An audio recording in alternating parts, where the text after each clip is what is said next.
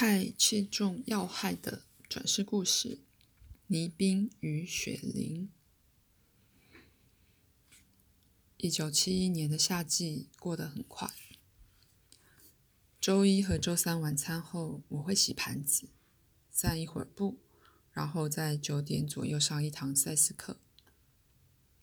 赛斯正在结束他自己的第一本书《灵魂永生》。最后几章包含了有关圣经时代的资料。我和罗对圣经都所知无几，所以罗花了许多时间研究参考书籍，让他自己在《灵魂永生》里的评论会是正确的。令他惊讶的是，他发现圣经权威对于重要事件的日期说法也相当不同。令我惊讶的是，我发现罗专注的研阅读那些参考书籍时。他变得相当易怒。一开始我没当一回事，毕竟他想要他的注解正确无误。不过逐渐的，我越来越觉察他与日子与日俱增的暴怒。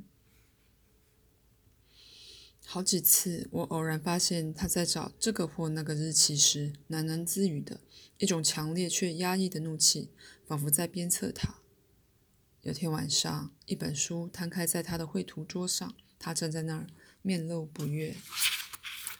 在常备桌灯的光里，他拉长了脸，脸色惨白而愤怒。“亲爱的，你费了这么大功夫。”我说，“你的注解真的必须如此详细吗？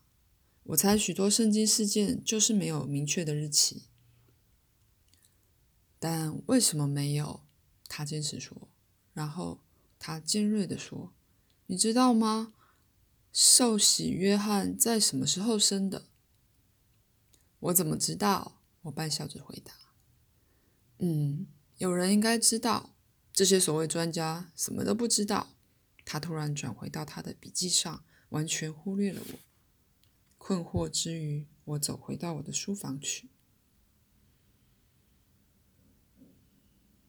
罗和苏的前世回溯。第二天晚上，整件事达到了顶点。苏华金斯过来了，带来了一些参考书，《死海经卷》及威尔杜兰的《凯撒与基督》。苏带来一位朋友，我们先前见过几次面的一位青年。我知道我们的声音会传到罗的画室，所以我期待他出来加入我们，因为苏是特别为他带来这些书的。但在罗最后进入客厅之前，他在他的笔记上花了不止一个小时，然后他没有像他往常那样问候苏和他的朋友，他反倒转向那些书，不耐烦地翻阅着。他读了几页，然后不逊的。瞪着苏或我说：“看吧，他们不知道，所谓的专家经常自我矛盾。”他继续这样几乎一个小时之久，读了几段，然后说这样的话。我一直瞪着他，偏偏罗居然真的将苏与提姆钉死在沙发上，同时强迫的读给他们听几段宗教历史。我简直无法相信，我以前没有看过罗那个样子。通常他是最体贴的主人，但那时只要有人试图改变那个对话时，他就会相当冷酷的抬头看看，然后继续他的阅读与评论。我捕捉到苏的眼光，他看过来，并且滑稽的耸耸肩。亲爱的，你为什么不告诉我关于记录的事，把那些错误的日期改正过来？我笑出来。以为我开玩笑的问题会让罗恢复常态，不过他转向我，严肃地说：“你难道不了解吗？我关切的是，因为所涉及的愚蠢，保持记录是件很简单的事啊。”苏和我爆笑出来。我试着告诉罗，他的举止与平常多不相同，但他没办法明白。还不止如此，在他的态度里一点幽默也没有。有两次，我开始说些什么，而他无理的打断我，让我觉得困惑又丢脸。不过，我对于感受罗的感觉是非常在行的，而他根本没有在对我生气。我感受到的怨气是从哪来的呢？我是否在对罗生气，将它隐藏起来，然后投射到外面去？不，我很确定不是那样。然而，罗表现出强烈的不认同、不赞同，而不是真的。那不赞同令我想要引诱他。最后，苏和我都开始问罗关于记录的事，带着一种假装的认真。这时候，我突然看见。一副鲜明而灿烂的星象。一个穿长袍的高个男人站在罗的椅子背后，他戴着一一顶尖帽，而真的看起来非常严肃，并且不以为然的样子。他在场是错不了的。苏与我对坐在咖啡桌，面对着罗。在我看到那个人像之后，不知为什么，我瞥了苏一眼。苏真的是在沙发上缩了回去，他满脸通红。双眼睁得大大的，呆呆的瞪着。关于我看到的东西，我什么都没说。我不由自主地说：“苏，意思是怎么了？”哇，我真的突然对罗害怕起来，不如说是被恐吓。他一直瞪着他，显然被他自己的反应吓到。真的，罗如此天真的说，使我发誓。苏并不知道发生了什么事，但当我说：“亲爱的，我想你对那些圣经的记录知道的比你以为的多。”他以相当正常的声音回答：“是的，没错。”我根本不知道为什么那样说。我仍然看见那男人站在罗的椅子后面。我不想提到我的事项，希望在我没有提供线索之下，别人可能变得觉察到他。我知道那穿长袍的男人不知怎的与逻辑那些记录都有关联。告诉我你所知道的，我对罗说，将我的声音尽可能保持平淡。如果你想的话，或者问我问问题，你试着自自动的回答他们。当我说话时，我觉得在罗身后的那个人想要说话。我心想，罗可能发现自己毫不费力地表达了一个人格的想法。我突然觉悟到，整个晚上罗子都在那样做。好啊，罗说。苏没有把眼光移开他的脸。他的朋友提姆一句话都没有说。你对当时的记录知道些什么？我问。我保管他们。罗安静而平稳地说。那是不是你这么不高兴的理由？是的，我在那儿。你认识基督或保罗吗？不，但我听过他们。我保管记录。你你叫什么名字？那那那什么的，剩下的我收不到了。苏以最专注的表情瞪着罗，所以我对罗说。你对沙发上的女孩子有什么话要说吗？再次，我也不知道我为什么问那个特别的问题，除了因为苏的专注。于是罗直接看着苏儿说道：“你真是个大麻烦。”他以自己的声音安静地说，但那也是一种陌生的特质。不过我几乎没有时间注意到这点。当他和苏同时开同时间开始说话，说的这么快，使我很难跟上那对话。他们俩开始描述同一个景象，在耶稣耶路撒冷的一间学校，从建筑的构造到学生们的座位安排，每件事都一致。苏说的比罗要情绪化得多，但他们俩经常打断彼此。罗会提到一些细节，苏会不不耐烦地说：“是啊，是啊，当然了。”而你记得？然后他们又开始了。按照他们的对话来说，罗曾经是一所学校的老师，名叫倪斌。那所学校是当时苏的父母开的。我为了几个理由感到惊讶。到那时为止，罗的灵魂经验都集中在他的画作及形形色色内在或外在化的影响。他用他们作为模特儿，在那个及一些出题体实验之外，他或多或少将灵异实验留给我。我也知道他很觉察我对班上转世剧的暧昧感觉。当苏和罗在谈话的时候，我仍感受到罗椅子背后的人。最后，他将他的注意力转向了我。他要我扮演一个心灵中间人的角色。现在，我对他的身份毫不怀疑了。这是倪斌。罗顺着这个经验走，但我看出他是小心翼翼的，并且为了体谅苏，压抑了一些强烈的情绪。这种克制令倪斌生气。我一方面要跟上苏和罗的对话，同时倪斌一直想要跟我沟通。想要我使别人觉察他的在场，所以我打断他们，并且描述了倪斌的影像。然后我站在罗的椅子背后，去让他们知道那个形象在哪里。当我这样做时，那看不见的倪斌立刻在我脑子里大喊：“叫他告诉他关于粘土字板，告诉他那是什么意思，告诉他那对学校的意义。”他说。他显然非常生气，现在准备好经由我来说话了。我抵挡住，而决定转述他的信息。倪斌对我的态度并不令我高兴。他显然认为我是很轻浮，不值得他注意。他无法了解这样一个人怎么能够有这么高的灵异天赋。我立刻感受到他极度自律的个性，但他完美主义的倾向完全宰制了他的创造力。我不喜欢他，我拒绝替他说话。虽然在我这方面这需要相当的努力，与他在我脑海里对我大吼的声音相比，我自己的声音听起来像耳语一样。但我对着我说：“告诉他关于他们打破那粘土字板的时候。”在我说话之前，苏叫道：“哦！”现在罗的声音变得冷若冰霜。你故意将字板打成两半。我跑回家去，你告诉了我爸爸。苏几乎要哭了。此时，你并又试着要我替他说话，我又拒绝了。我这样做时，苏抬起头来，倒抽了一口气。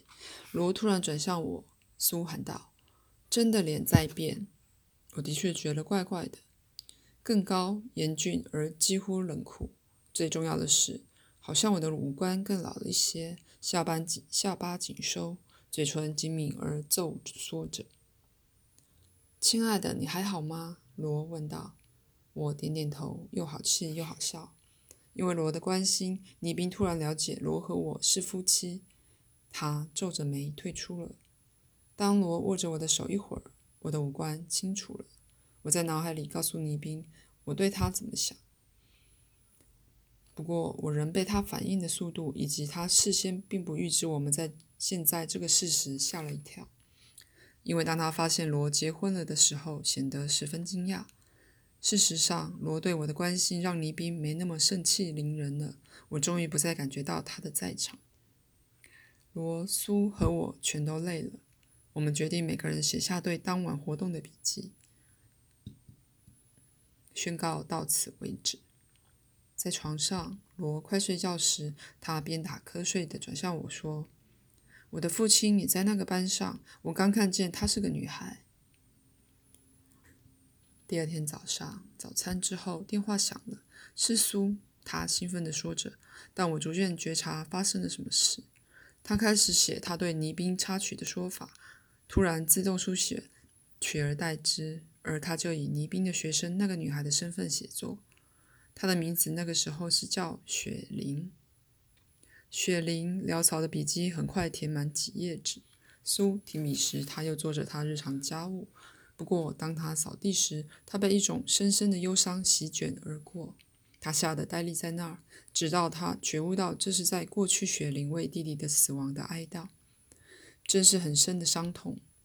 苏说：“答应当天晚上带着笔记过来给我们看。”那天是周五，而我们也期待我们的朋友贝格与比尔加拉格来访。事实上，苏当晚是第一个到，他红着脸说了一个关于送老师一个派的笑话，将自己做的派及六罐啤酒重了重重的放在桌上。我心想是对倪斌的一种表示。但罗仍在画室里作画。苏表情尴尬的递给我那笔记，我在等罗和加拉格夫妇时读了他们。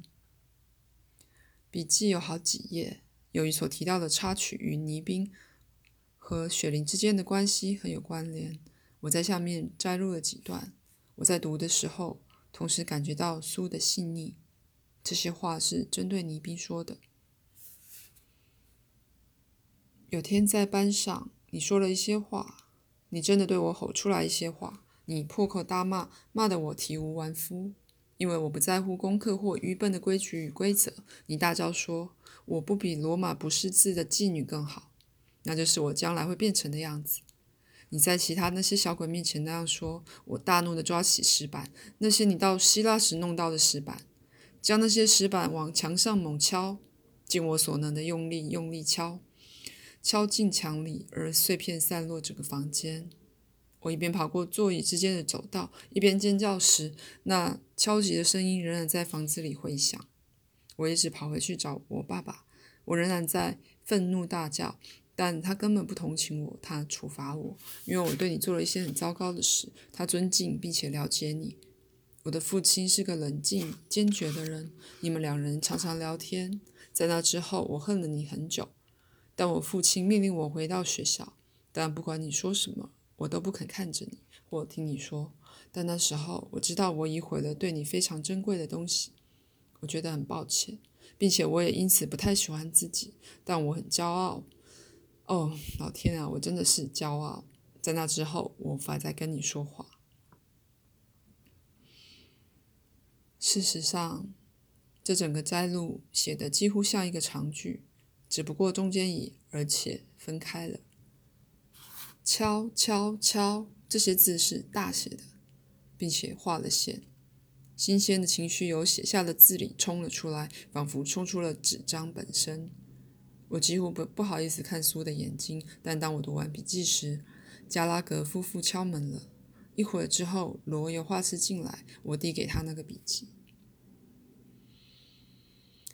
这房间必然充满了情绪张力，因为加拉格夫妇坐下前停在房间中央。比尔问：“怎么回事？”罗说：“没事。”他立刻坐下，开始读那笔记。我不安地笑着，并且支吾说道：“罗和苏正在回溯前一段前世。”苏只是耸耸肩，而加拉格夫妇与我开始有一搭没一搭的聊着。同时，苏以平顺而轻松的姿态滑下沙发，坐在沙发前的地板上，而我几乎没察觉。他将手肘放在长咖啡桌上，稳定的向上看着罗。罗在阅读时，我立刻了解到苏的身体语言是重要的。在罗与罗的关系中，他采取了同样的位置，就如同他描写的与倪斌在课堂里的一样。罗继续读下去。怎么样？苏说，带着一点反叛的味道。我这会儿才读完了，罗说。我自己最记得的那部分是关于你父亲的描述。我在我脑海里清楚地看见他，因此我现在可以画他的画像。不过，我不记得对你大吼，就像你在这些笔记里所说的。而苏是苏雪玲或雪玲苏，罗听起来多少像他自己。尽管他显然是在对雪玲说话，但苏像雪玲比罗像倪斌要像得多。你不记得了吗？他大声叫道：“你在全班面前叫我妓女，他该死的几乎纠缠了我一辈子，而你竟然不记得。如果我那样说过，那么我很抱歉，真的。”罗说。“但你爸爸在我的记忆里远较你鲜活得多。如果你要称他为我的记忆。”我想，苏雪玲快要哭了，而罗在挡着泥冰，安静的、顽固的，但十分有效的。当罗说他记得雪玲的父亲远较于记得雪玲时，在苏里的雪玲马上开始诱出在罗里的倪斌，试图将他拉出来。他就是要挑战他来现身。同时，我知道罗也一样决心要掌控他的情况。苏假装天真的说。如果对那些旧的记录发现的多一些，不是很棒吗？我很愿意啊，罗说，但他的声音是温和而不肯定的。苏皱起眉头，我觉悟到，在苏的里的雪玲正在要求倪斌的注意，像他一向习惯了的，同时罗则完全像倪斌那样的反应而不肯给。虽然现在是为完全不同的理由，我对罗指出这点。我这样做时，他直视着苏说：“我很抱歉，但你已改变了许多，而我也一样。”然后没有经过过渡阶段，他就走进厨房去拿更多啤酒。他才走过门口，苏就大吼而指着那说：“是他，倪斌，三维立体的。”比尔·加拉格抓住一支笔，很快画下他所描述的他看到的东西。苏轻轻对我们说：“他的眼睛一直没离开过那个门口。”倪斌是个实体，不是个鬼影，差不多五尺十寸高。他穿着有巨大袖子的深蓝袍子，显然与我昨晚在脑海里看见的一样。他很瘦，脖子青筋泡暴露。他的鼻子很长，而脸的下半截消瘦。他的嘴唇缩成一个紧紧的微笑。他看起来大约四十五岁。苏看见他好几分钟，然后他消失了。当罗回来时，整件事已结束了。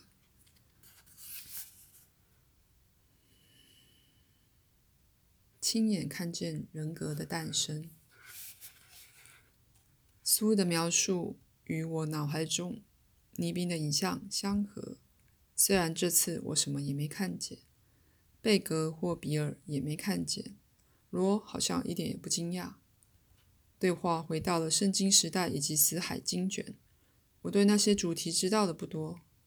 那天晚上，他们根本完全不令我感兴趣，所以我只坐在那儿倾听。让那些字眼左耳进右耳出。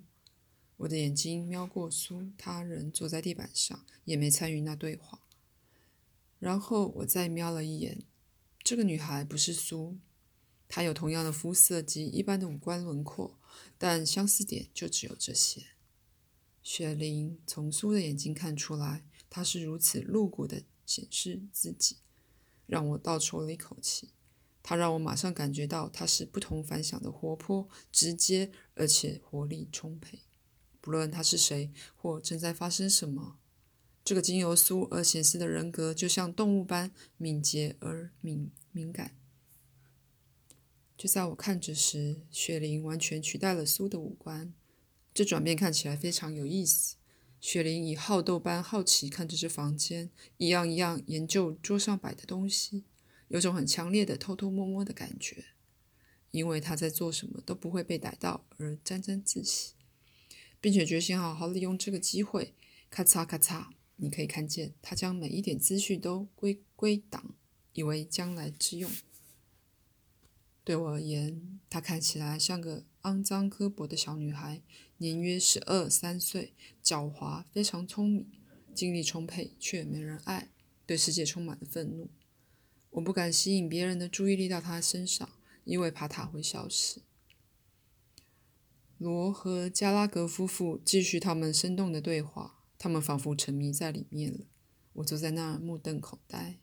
不过，我心里对那个女孩充满了同情，因为这是真实的雪玲，而非在苏笔记把挂号没包包挂在这里的一些段落里所暗示的小淑女。在那儿，他大大夸赞了他父母的财富与社会地位。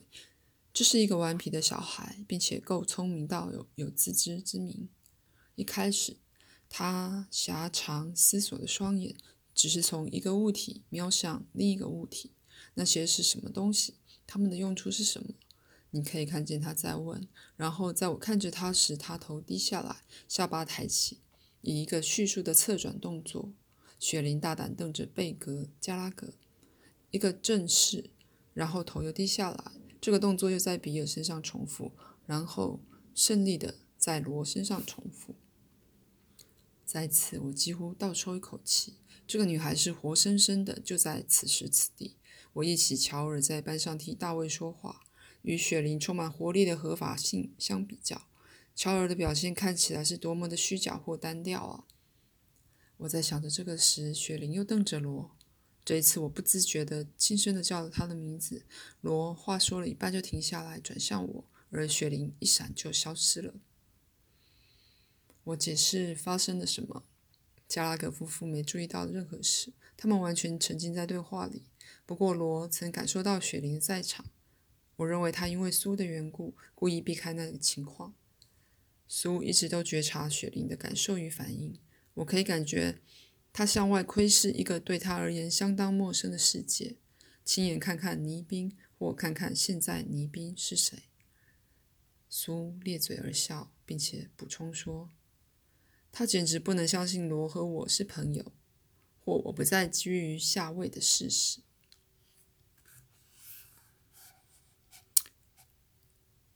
但我不舒服的瞪着罗，突然做出我自己的一些连结。我也认识倪斌，却以一种不同的方式。在我们的婚姻里，当罗仿佛被一种非其本性的冷漠占据的时候，当一种绝不退让的对完美的坚持突然占有了他，是怎么一回事呢？这些特性偶尔会升起，仿佛不知来自何处，然后消失。那时我对罗的反应总是像我对倪斌的反应一样。在我们的婚姻里，倪斌扮演的是什么角色？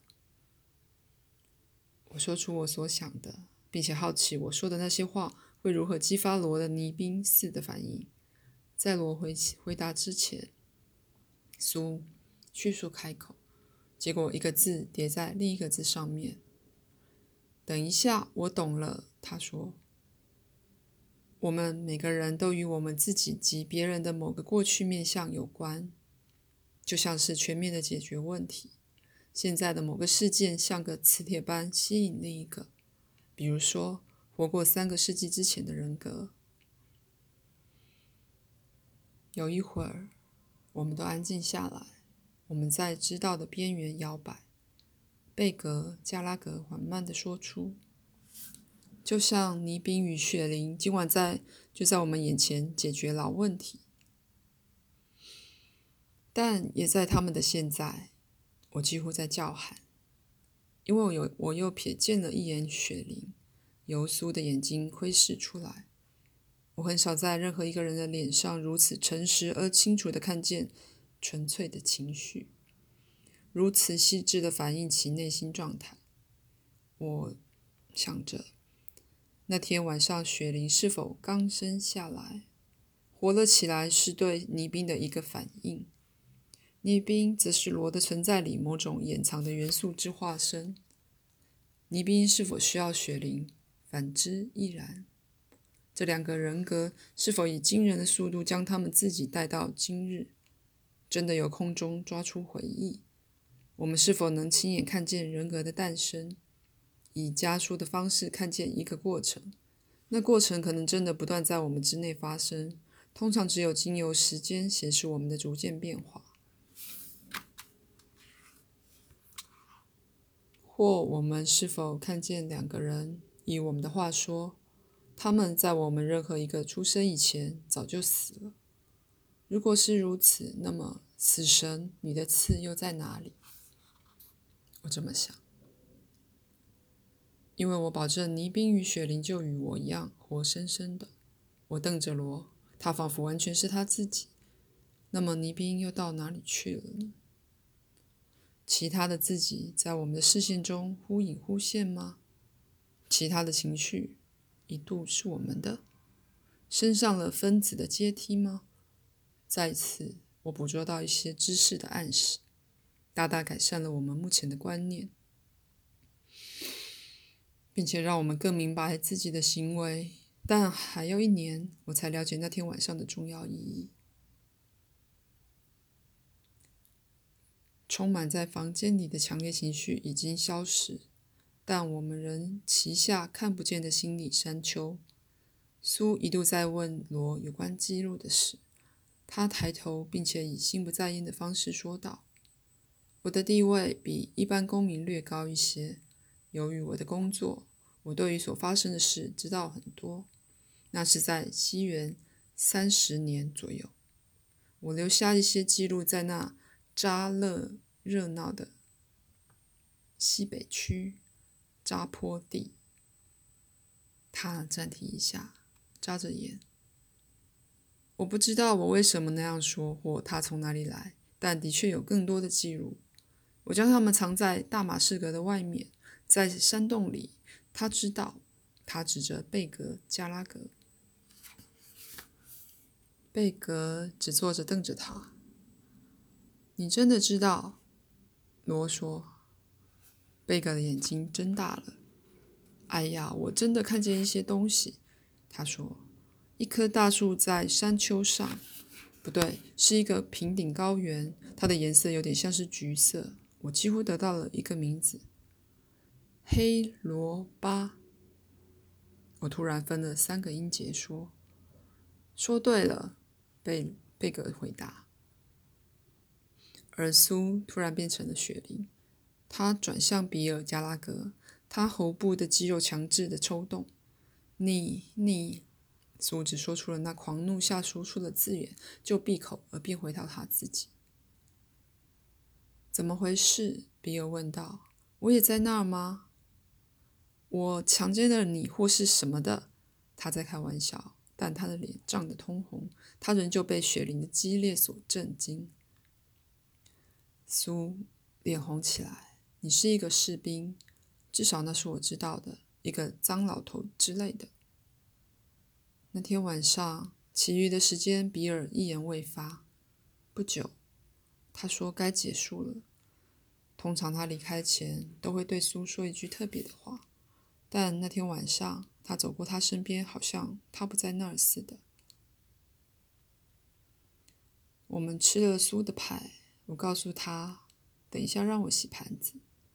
而罗以一种特别殷勤的姿态将盘子拿到厨房里洗干净，才将它还给苏。